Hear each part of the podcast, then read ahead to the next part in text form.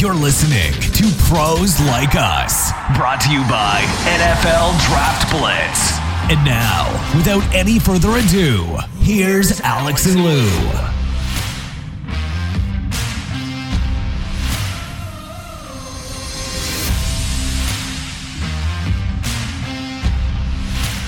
We are back, gang, and ready for another week of pros like us. I'm Lou. Alex is here as well. We got a lot to get to. We don't have an interview this week, but uh, we got plenty of topics. Tua time in Miami. Alex, what's going on, man? I don't get this, Lou. I mean, the Dolphins are playing better um, offensively. I mean, they've been clicking the past couple of weeks. Uh, Ryan Fitzpatrick has that magic back again. And um, you know the Dolphins are sitting at three and three. Unless you're losing, I don't see why why you would make this quarterback change. So it's it's puzzling to me. I mean, why they would go from Fitzpatrick to Tua at this time. I just I don't think the timing is right.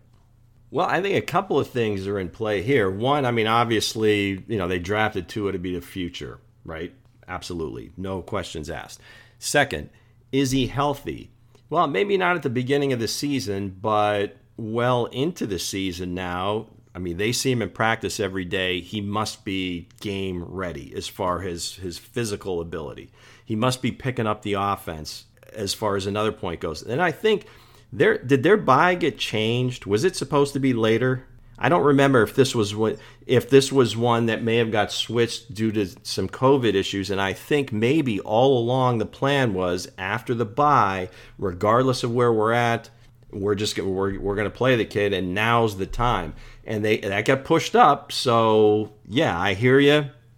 They're three and three, but I don't think they're going to win a Super Bowl with with Fitzmagic in there, or they're not going to win many playoff games with Fitzmagic in there. Not that they're going to win any with Tua. I mean, they might, but you know, odds are they won't. But I think they got to get him in there. You see Herbert out there tearing it up. Now he got his start by a freak accident that happened that happened uh, with their trainer and Tyrod Taylor with a punctured lung. Joe Burrow is tearing it up.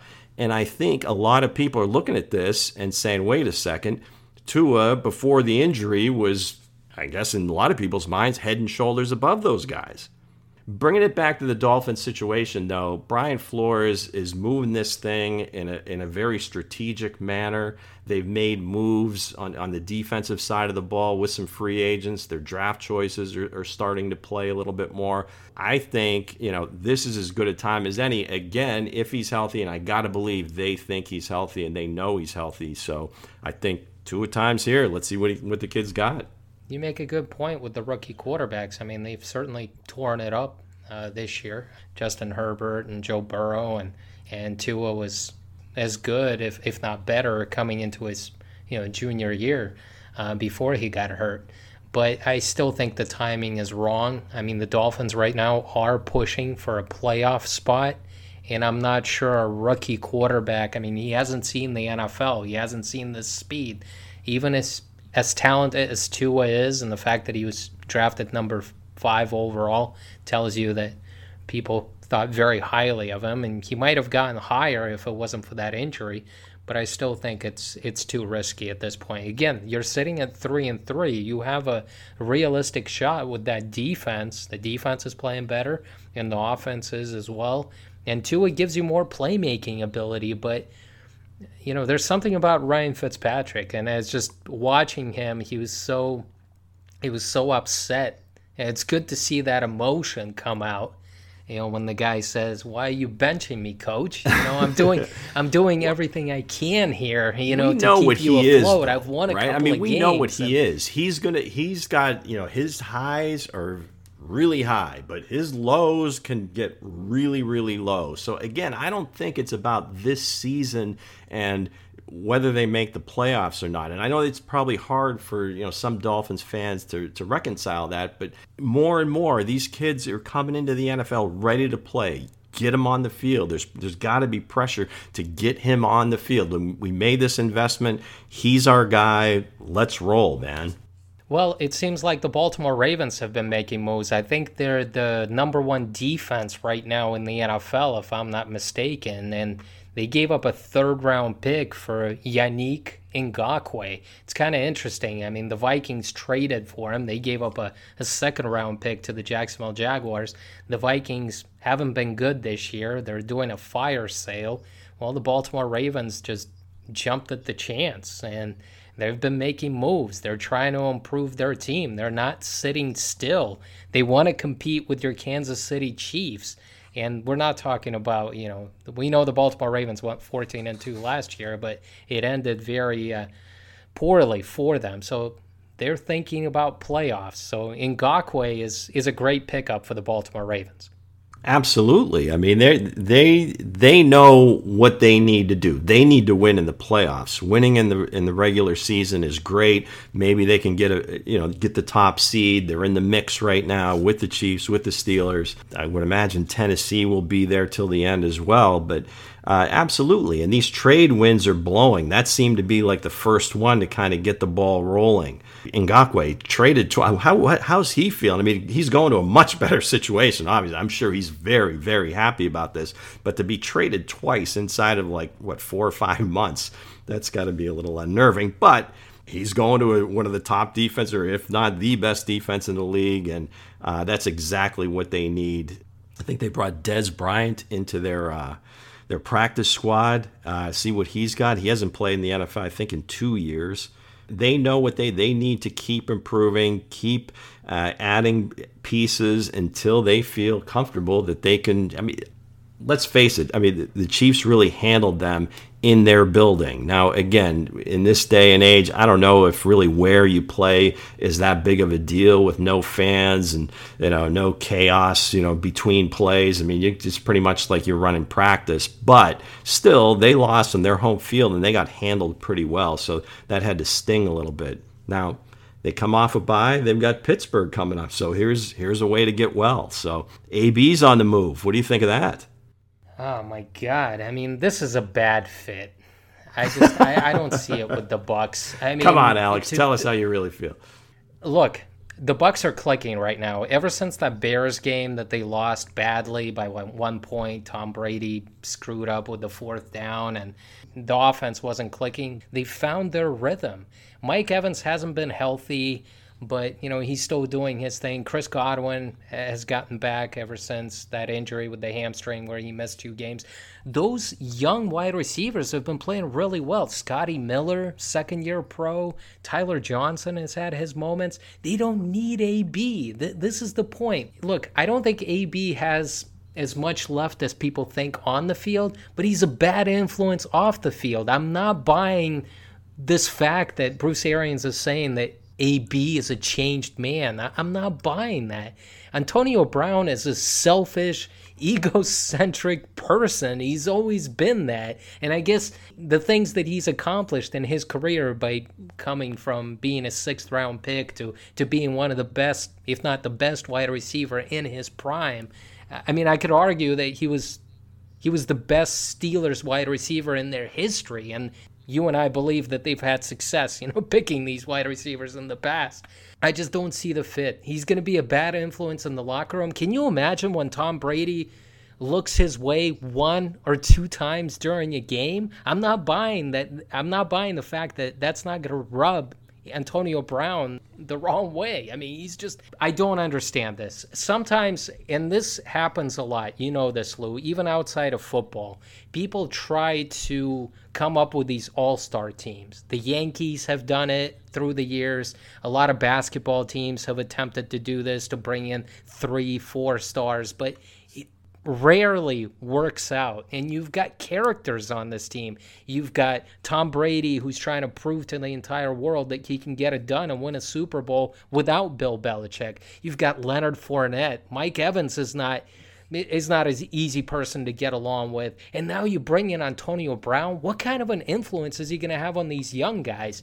That's the point that I trying to make. It's just I don't see it. I don't think the Bucs needed him, but I think they're they're thinking Bruce Arians believes that he's like an insurance policy. If Mike Evans goes down and continues to to be hampered by this hamstring injury, or Godwin misses some time, that AB is going to be a, a good plug-in wide receiver because he's been through the grind. But it's a bad fit here's the thing, and I don't want to just take the other side just to take the other side, but the on-field, I think, I don't think is going to be the issue. I think it's, I think it's pretty apparent that Tom Brady wants him around. He wanted him in New England, but of course, AB being AB, kind of did his thing and worked his way out of there what's happening here, I think the way they, they've signed him, they're not taking any risk at all. They're not get, he's not getting any guaranteed money whatsoever.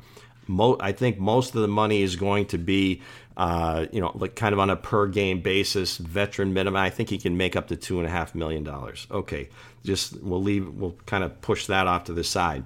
But Tom Brady really wants him around. Here's the thing. Yes, I agree with you. This could blow up real quick.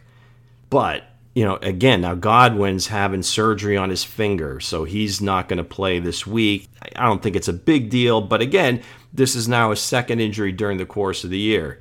Like you said, Evans has not been himself. I don't know if any games during the course of this season he's really been his, himself. You're right. Scotty Miller is starting to ascend. Tyler Johnson. I mean, they've got they've got some players They've got tight. I mean, obviously Gronk is is, is coming along now and, and kind of feeling feeling his flow.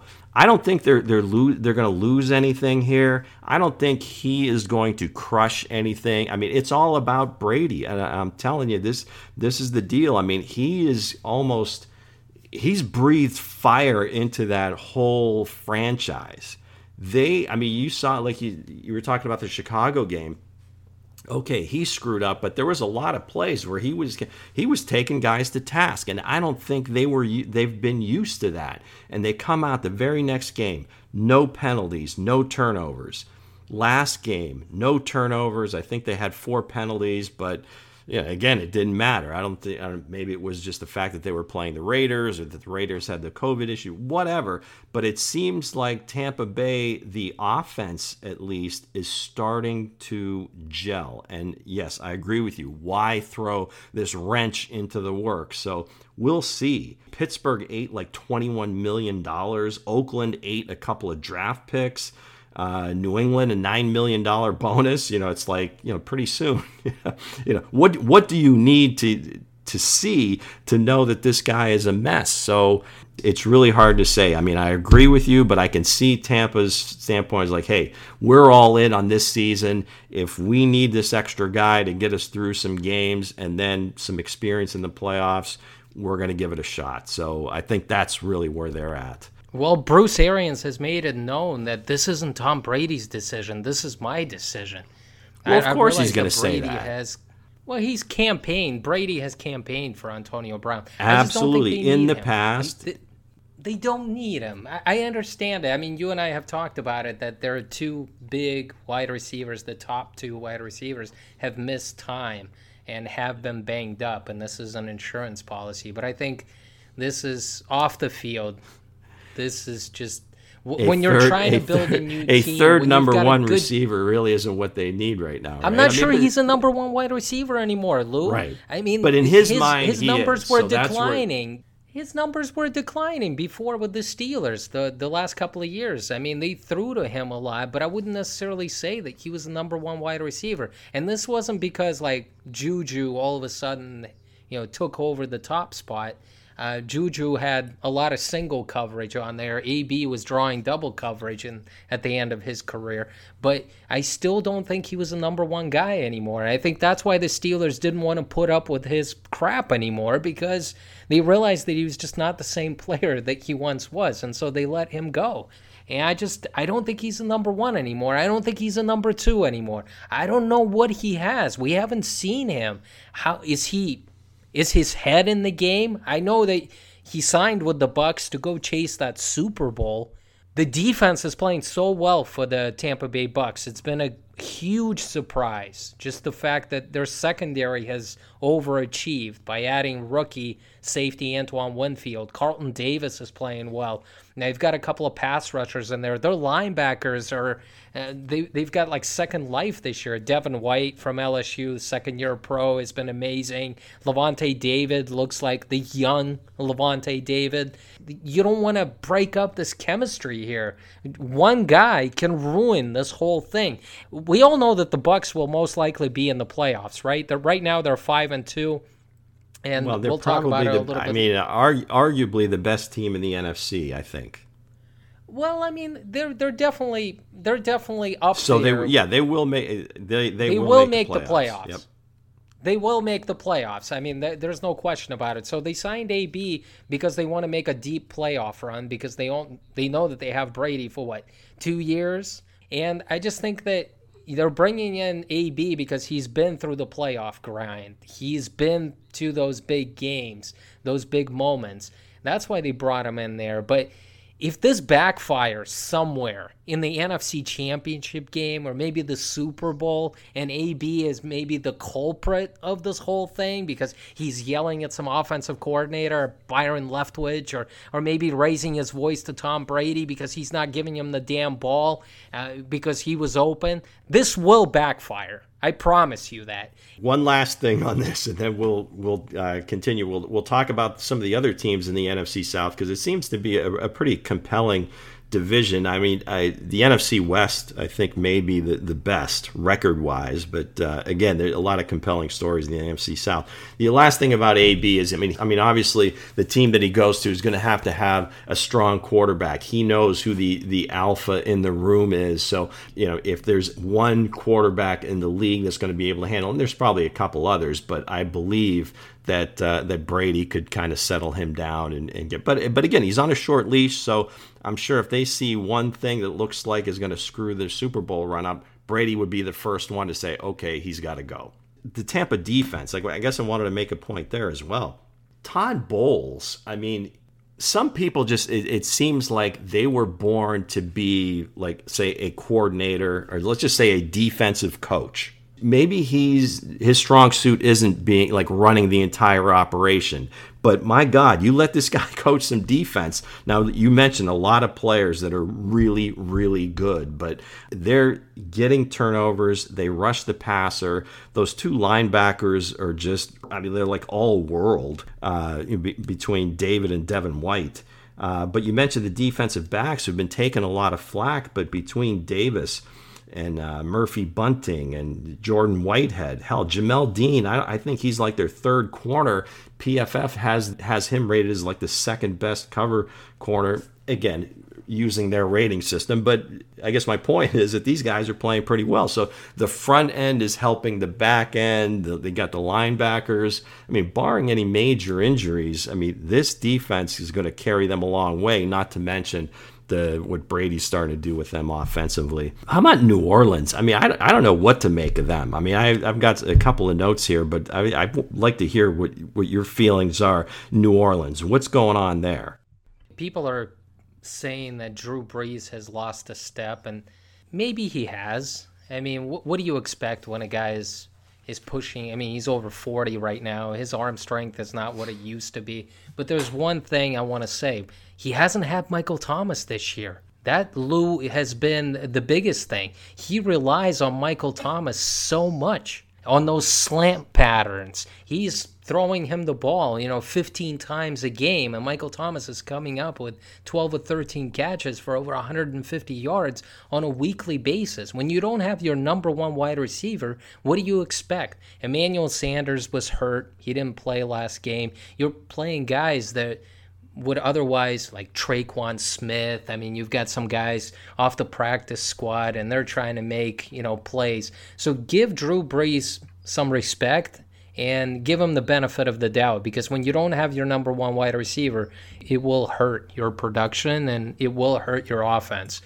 But I'm not sure. I mean, the Saints, you watch him one week, it's like a Dr. Jekyll and Mrs. Hyde thing Because I mean, one week you see those flashes. No, you do. I mean, you see those flashes. You see a team that could go far in the playoffs and maybe represent the NFC in a Super Bowl. But there are other weeks when you look at them, you're like, my God. I mean, that's not a playoff team. But they are sitting at four and two right now. I mean, th- this team should make the playoffs, barring Michael Thomas coming back. I think he will make them stronger. I think the defense is solid, not great, but solid. I think they are getting the job done. What do you think about the Panthers, man? The, the Carolina Panthers and and Matt Rhule have been a nice surprise this year. If you would have told me that their best player, Christian McCaffrey, goes down with an injury and misses most of the season so far, I, I would tell you, hey, the, the team would be 0 7 at this point. But my boy, Teddy Bridgewater, has played well for them. Well, Teddy B is being Teddy B. I mean, I don't I don't know that you could expect anything more or less than what he's doing. So he's playing good, taking care of the ball, uh, making plays when they're there. So you know he's going to be a pretty pretty steady player.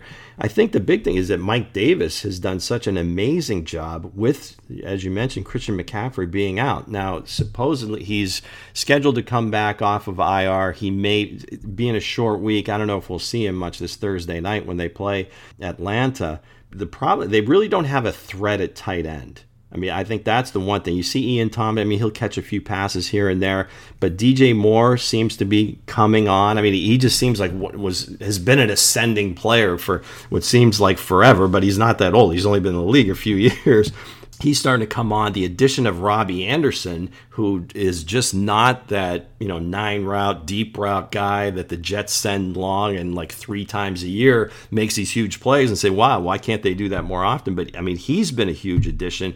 But you know, with Matt Rhule, they they're playing hard. They're in most of their games. I don't think they they've really been blown out. You know, Tampa Bay handled them fairly well in the, the you know second second week of the season but here they are. You know, they're they're three and four. Who's to say they don't make they don't make a run at the playoffs? They've got Atlanta Thursday, then they go to Kansas City, and then they've got Tampa again uh, at home. So that's that might be a tough few games for them because uh, I mean at Atlanta, I mean that's a whole other story. But but no, I mean Carolina, it, it, it's almost what you thought was going to be a, a, the best scenario coming in. His Rhule was going to be kind of come in with, with, with his mentality. Joe Brady, obviously the the great offensive coordinator that came from LSU and did all those wonderful things with Joe Burrow and that crew.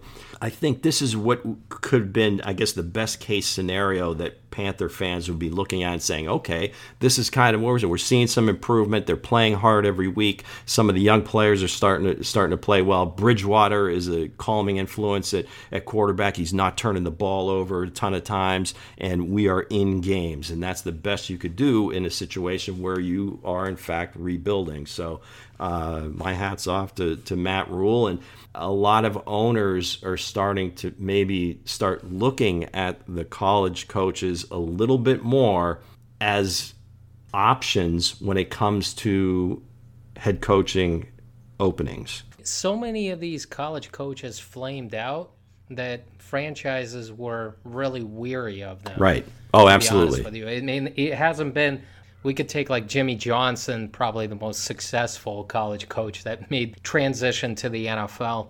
Obviously, won two Super Bowls with the Dallas Cowboys, but I think you know people have tried. I mean, they've looked at like Steve Spurrier, you know, Nick Saban, and and those guys. I mean, they didn't accomplish those things.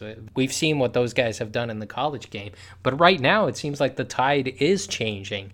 A Rhule was a hot commodity I mean, the Giants were looking at him, and he went to the Panthers, and he's definitely brought this fast play, physical team. They're they're playing mistake free football, and it's just it's really good to see them. I mean, too many coaches would say, "Hey, I lost my best player. That's it. We're gonna give up. We're gonna go one and fifteen. We'll get Trevor Lawrence or Justin Fields next year." no, that hasn't been the case.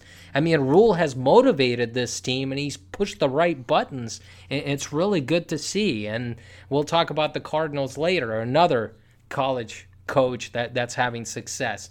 The game has changed. I think the pro coaches are taking a lot more from the colleges as far as how they run their offenses. And that's why I think you're seeing a lot of these rookie quarterbacks are having much more success early in their careers because they're catering more to their strengths versus, okay, this is our traditional quote unquote pro style offense. You have to kind of figure out how to do this, how to play from the pocket. No, I mean they're they're bringing these guys in. They're you're seeing the zone read. You're seeing a little bit more spread. You're seeing them on the move. I think that has a lot to do with it. So perhaps you know somewhere like Atlanta, where you know the the coaching vacancy is there. I don't I don't think Raheem Morris is going to be the long term solution here. Nothing against him. I just think they're going to go in a different direction, uh, more than likely, an offensive minded coach. But uh, they're really two completely mismanaged last or end of game situations from being three and four. That Dallas game, I mean, every kid, whether you played baseball, football, or whatever, I mean, one of the first things a coach tells you is don't let the ball play you. You play the ball. you know, if you screw up, you screw up, but get after the ball. That onside kick against Dallas. I mean, not to mention the total collapse of their defense. But then last week against Detroit, they basically, all they got to do is take a knee, you know, maybe spike the ball, kick a field goal in the last play of the game, you know, a chip shot for maybe like a, what, 25 yard field goal. We win 17 16 and I don't know, Todd Gurley had a mind cramp or whatever. He was trying not to score, but he scores. So it got a little nutty. But they still have a pretty atrocious defense. Uh, I thought maybe with Morris in there, you know, it's only been a couple of weeks. And that first week, obviously at Minnesota, they came up and played pretty well. They didn't play that bad against Detroit. Again, they should have won that game. It's hard to watch when you've got Matt Ryan – You've got Julio Jones. You've got Calvin Ridley. You've got Hayden Hurst. You've got Todd Gurley offensively, and they still and they still struggle. So that's well, they haven't drafted well. Uh, no, they, Lou, they haven't drafted well on the defensive side of the ball. They've done really well on the offensive side. Yep, but they've those guys that they've drafted on the defensive side, except for like Deion Jones, they they didn't make they haven't made a difference for that team. And it's really surprising because the, the last two coaches have been defensive coaches. And, and, Dan Quinn was supposed to be this mastermind. He came from the Seattle Seahawks and coming off a Super Bowl. He was supposed to bring his scheme, and it just never worked. The offense was carrying him.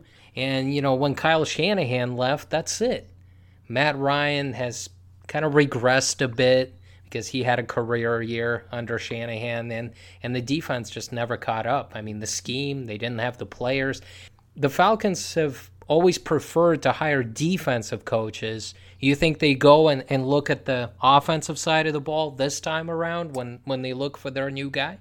Well, as soon as as soon as a head coaching vacancy comes up or potential one comes up, you immediately the same cast of characters come up, right? I mean, Eric Bieniemy, which for some reason or another just I don't know what it is. Maybe he doesn't interview well with some of these owners. Maybe they just don't trust him. Maybe they don't like, you know, the way he looks on the sideline, a little disheveled and whatever. I don't know if that is even a thing.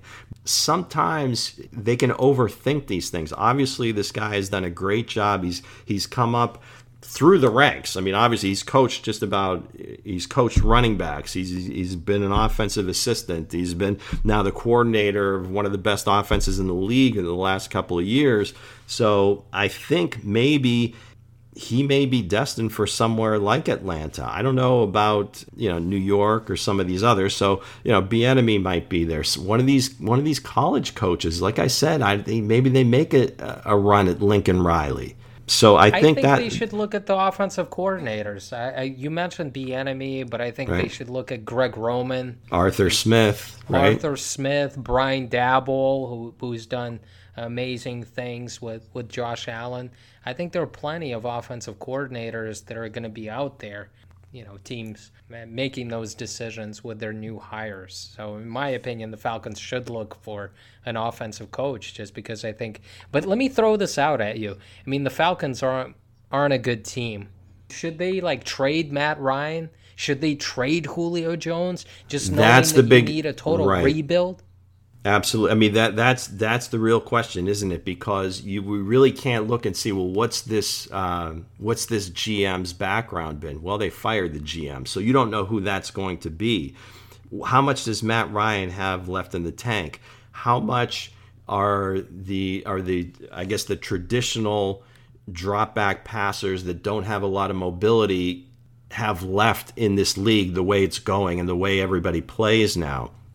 So that's a huge decision they're going to have to make, and I think it's it's going to be forced by money because he's got a ton of money left on his contract. It's going to be nearly impossible to trade him because one, who's going to trade for a quarterback that is limited mobility and now you may have to change your offense and cater it towards him, but it's only for a couple years, and then you're going to have to reshape your offense to kind of catch up with the league again.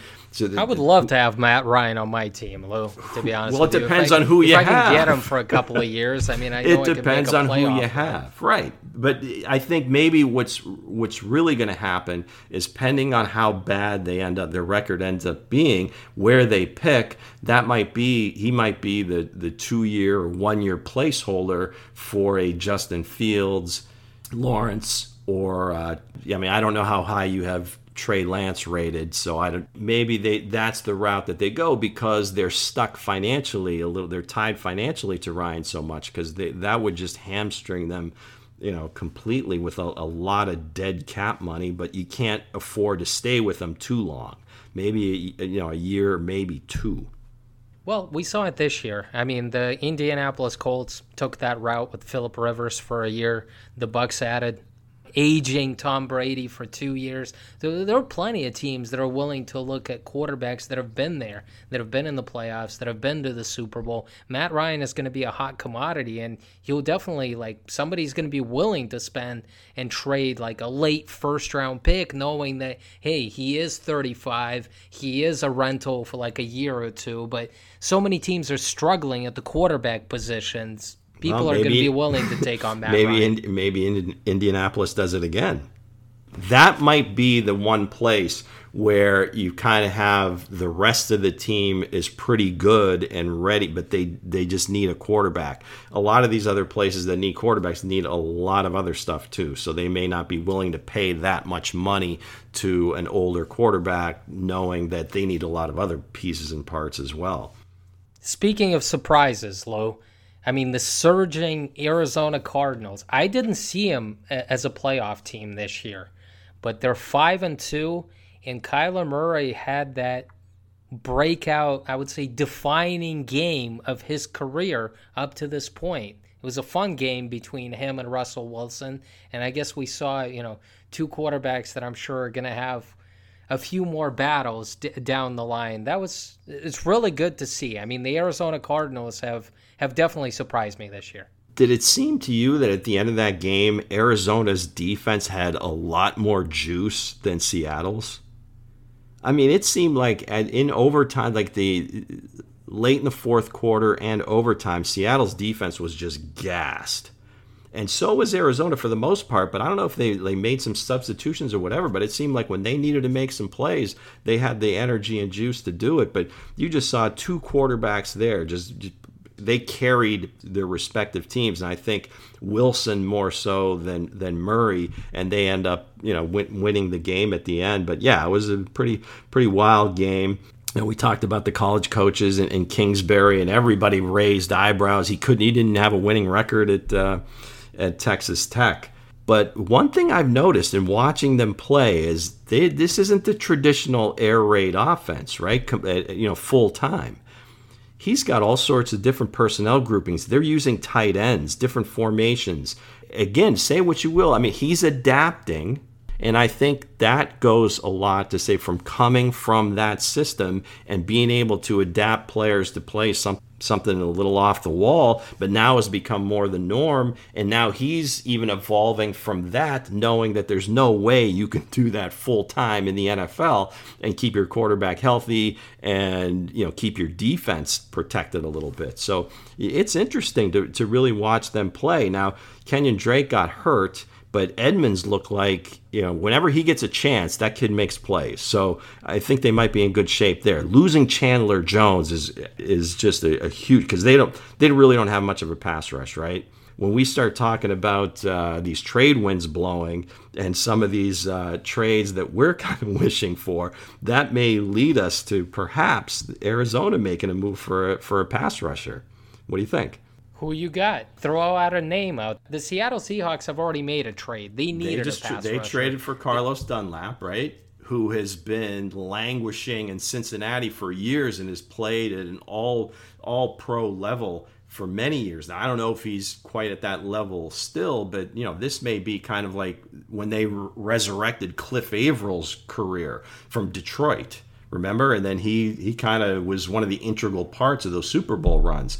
Who knows? Maybe this has the same effect. I'm saying perhaps that train that D Hop took from Houston to Arizona might have a ticket waiting for its one JJ Watt what do you think of that? Wow, interesting. Well, I, I see the fit there, and I mean the guy's a team player and has been a great one for for since he entered the league. That would be quite a splash if if the Arizona Cardinals can make that trade.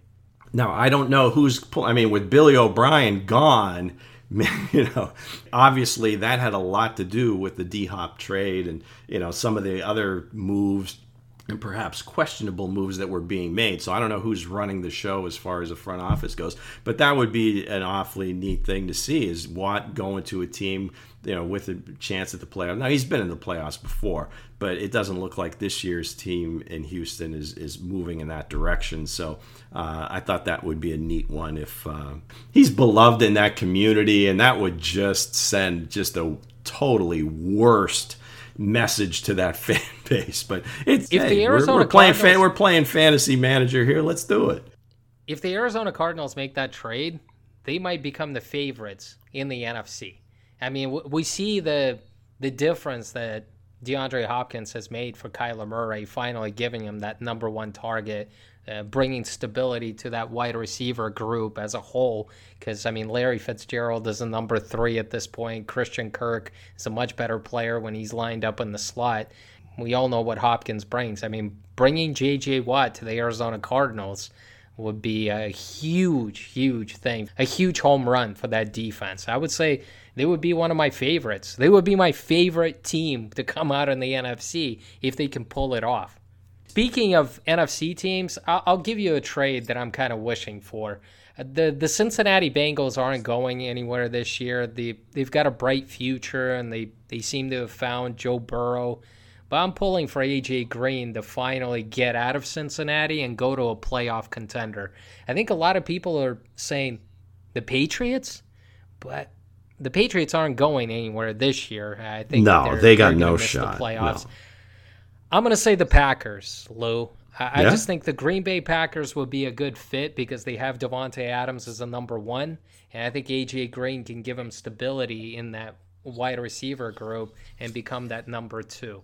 Can you imagine Aaron Rodgers having AJ Green and Davante Adams? I mean, the the Packers are really lacking that number two target. So I'm pushing for AJ Green to, to go to Green Bay for the fans out there that that do listen to to these shows, we don't always. My, when I say we, meaning myself and Alex, don't always exchange.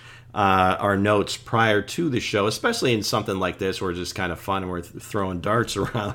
Right next to Green Bay, I've got AJ Green written. We're like an old married couple. We just we we took a little break for a few years, but in that light, I would say because I think wide receiver is becoming, you know, I, I would say as far as these trades go, you're going to see wide receivers, pass rushers. I mean, I think that's that's kind of where you're going to see this thing. So as far as Green Bay is concerned, I would have as maybe a backup plan if they don't think AJ Green is quite right or maybe he's a little bit older. But you got to look to Dallas and you got to believe that either Cooper or Gallup can be available. Uh, maybe Gallup more so because he's a little bit younger. They've got some other wide receivers that that could fill that role, but somebody else to kind of stretch that defense, as you mentioned, for Aaron Rodgers to give him that number two receiver. And in this case, I think Gallup would be maybe a better fit because you know Cooper would he needs to get more targets, obviously, you know, and with Davante Adams there, he's not going to get them. So maybe Gallup is a better fit. So somebody like a Green Bay or Indianapolis, for that matter, if they really truly think they have a shot uh, I don't know what's going on with T.Y. Hilton, but they are piecing together that wide receiver corps with band aids and practice squad players, and they keep swinging in free agency and missing. So maybe Indianapolis jumps into that wide receiver market, and uh, Cooper, Gallup, AJ Green. I think any of them would be would be great. Yeah, the Dallas Cowboys offense looked so good with Dak in there, and now Dak is out for the entire season. Now Andy Dalton went down. He's in concussion protocol. The Cowboys are starting Ben DiNucci from James Madison right now, and I'm sure all three of those wide receivers for the Cowboys are wishing they can get out of there. I'm talking about Cooper, I'm talking about Gallup, and even CeeDee Lamb, the rookie, I'm sure is wishing geez, I don't have Dak anymore. I, I, wish they would trade me somewhere. The Cowboys aren't going anywhere. Maybe not a major move, but they've already already kind of opened the door. I, they may have to tear the whole thing down. Not the whole thing, but a good portion of it down. It, it's not a huge trade, but they traded Everson Griffen to Detroit. They maybe get, I think they get a conditional sixth back, but I think, like you said, Cooper Gallup might bring them a little bit more go on. I just wanted to get that in there that they've, they've kind of already opened the door to start making some moves. Have we ever had a coach get fired mid-season? A first-year head His coach first year. getting fired mid-season? Freddie Kitchens might have been like the closest. Right now, it's just not working with the Cowboys, and I feel like they got to, you know, why not, you know, pull the plug on McCarthy and Mike Nolan right now, and have Jerry Jones coach the team. He let Jimmy run things, and they won. Hell, they won with Barry Switzer. Okay, Parcells was kind of like at that point is when Jerry really started to become more like this is Jerry's team, not the Cowboys. And that's where you know when kind of Parcells is like, okay, that's it. I'm uh, I got I'm I'm moving on. And and since then they have done nothing, and they bring in these coaches that you know or shouldn't say coaches, but they they brought in Jason Garrett, who I think has just been with the, the organization for so long, played there, smart guy. Jerry likes him, but pretty much Jerry's the be all end all there. He's the one that's on the radio answering questions. He's the one that's kind of directing things. What the the, the players, I don't even think they look at McCarthy as, as an authority figure. He's just kind of there in place, kind of telling them, okay, here are the plays we're going to run, and here's how we're going to do things. But as far as anything, any major decisions being made, it's Jerry. And that's why you see these leaks to the media. These coaches don't know what they're doing. They don't, you know, they don't have us in the right position and blah, blah, blah. It's like, come on, play football, do your job. Yeah, that until Jerry kind of realizes that, hey, you know, let me just get somebody in here, even if it's his kid.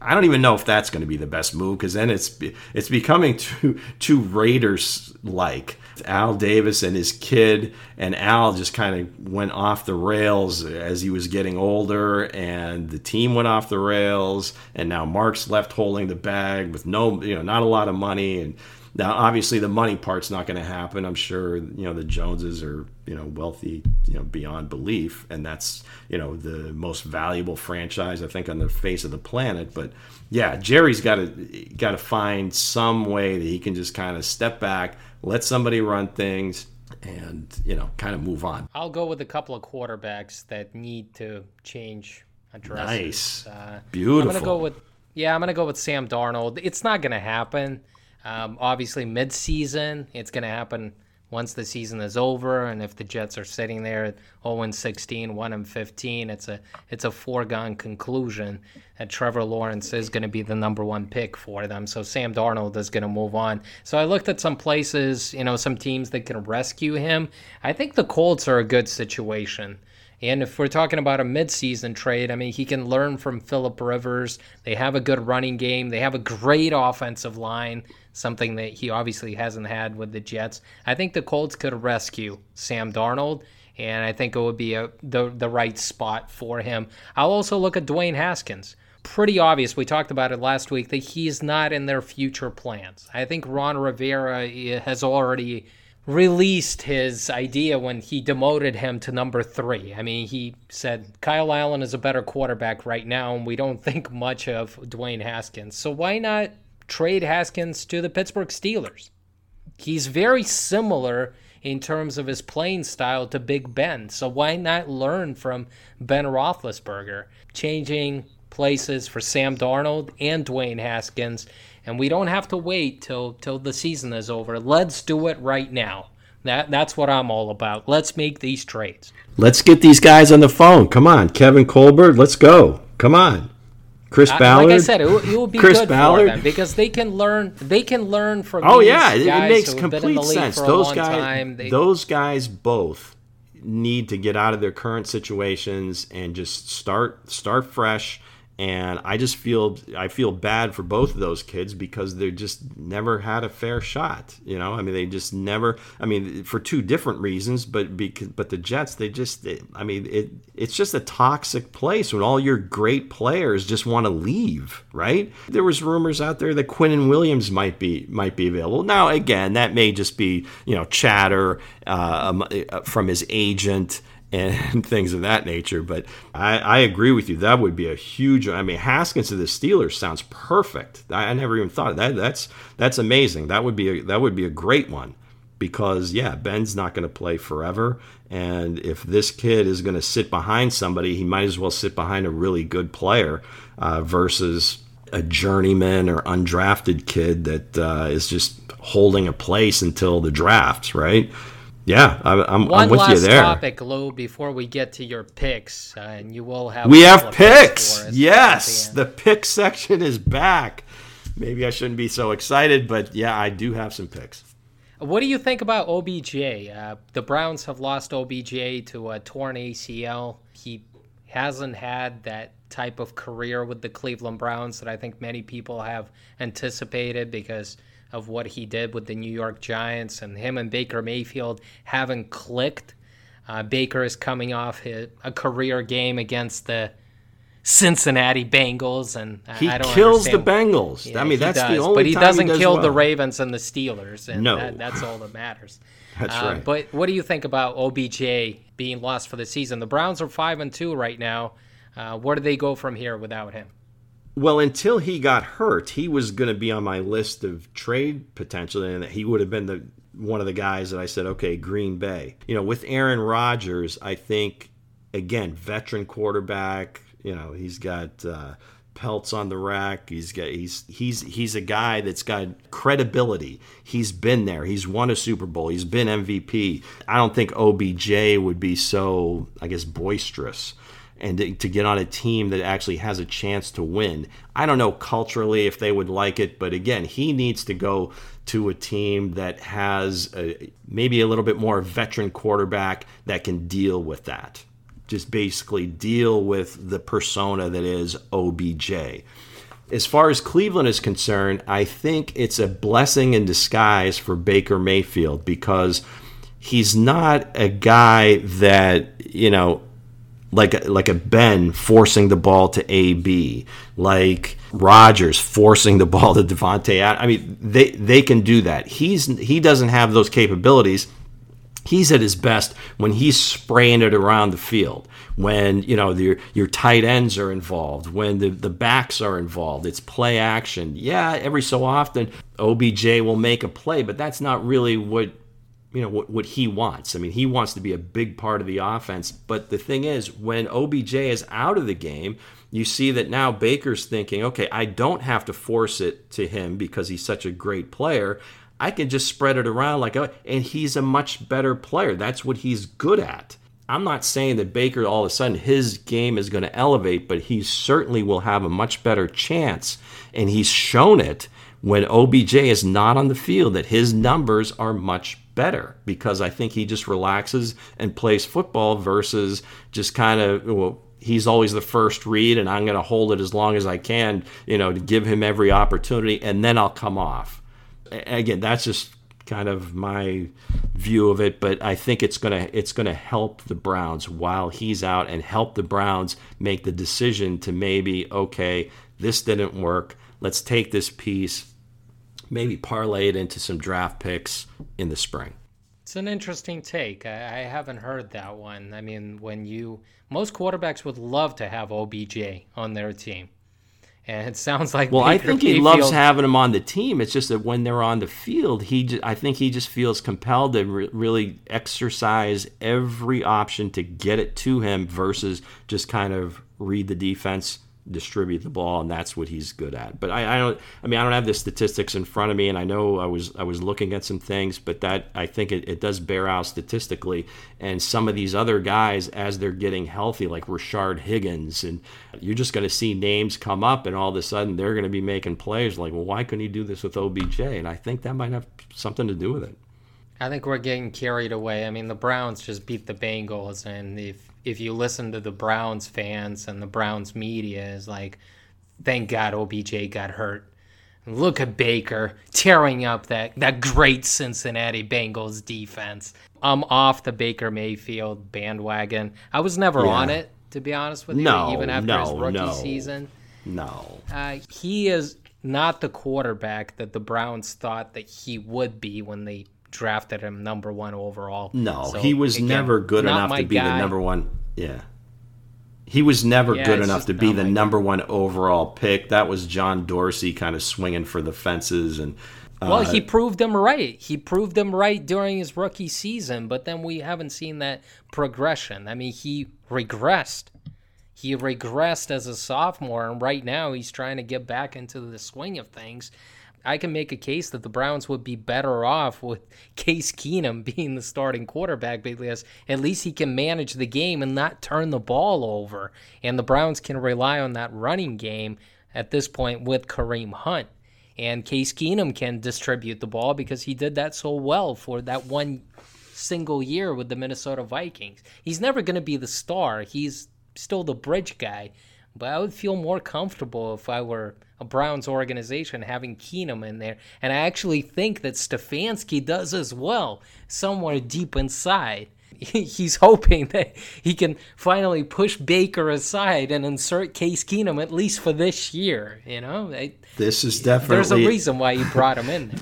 this this this is definitely a marriage headed for divorce. Yeah, I don't doubt that at all. I, I would be shocked if they pick up his uh, his fifth year option. So All right, yeah. let's get to your picks. I'm- Okay, I'm here we go. I think wanna everybody's hear- been waiting for this. We're at mid-season and we're finally getting these picks. So, so anyway, I've got I've got three of them. First one is we, we, we talked a little bit about New England and Cam.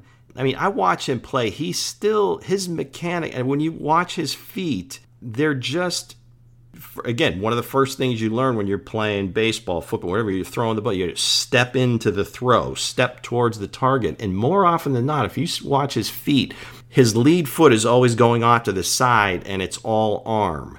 And he, and it's like one of these guys that waits for the guy to get open where it seems like that offense is a little bit it's all timing and and and, and throwing people it it just it's just not working for me I don't think Buffalo is nearly as bad as people think. Yeah, they had a rough time with the Jets. They kicked a bunch of field goals. I don't know how motivated they were, but coming back home, they're only given three and a half. New England is offensively challenged, so I'm going to go with the Bills in that one.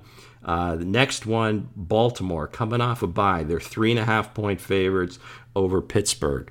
I don't know if, again, the, the home field is such a big deal, but I just think that, that, that Baltimore coming off the bye. They've kind of been under the radar for the last few weeks since they lost to the Chiefs. It's like, you know, they kind of pushed them to the side. Steelers are undefeated, riding high. They just had an emotional win in Tennessee, back to back road games. I'm going to go with the Ravens here, give the three and a half. And then the last one takes us right back to the beginning of the show, Alex. It's Tua time. That's right. The Dolphins are four point underdogs to the Rams.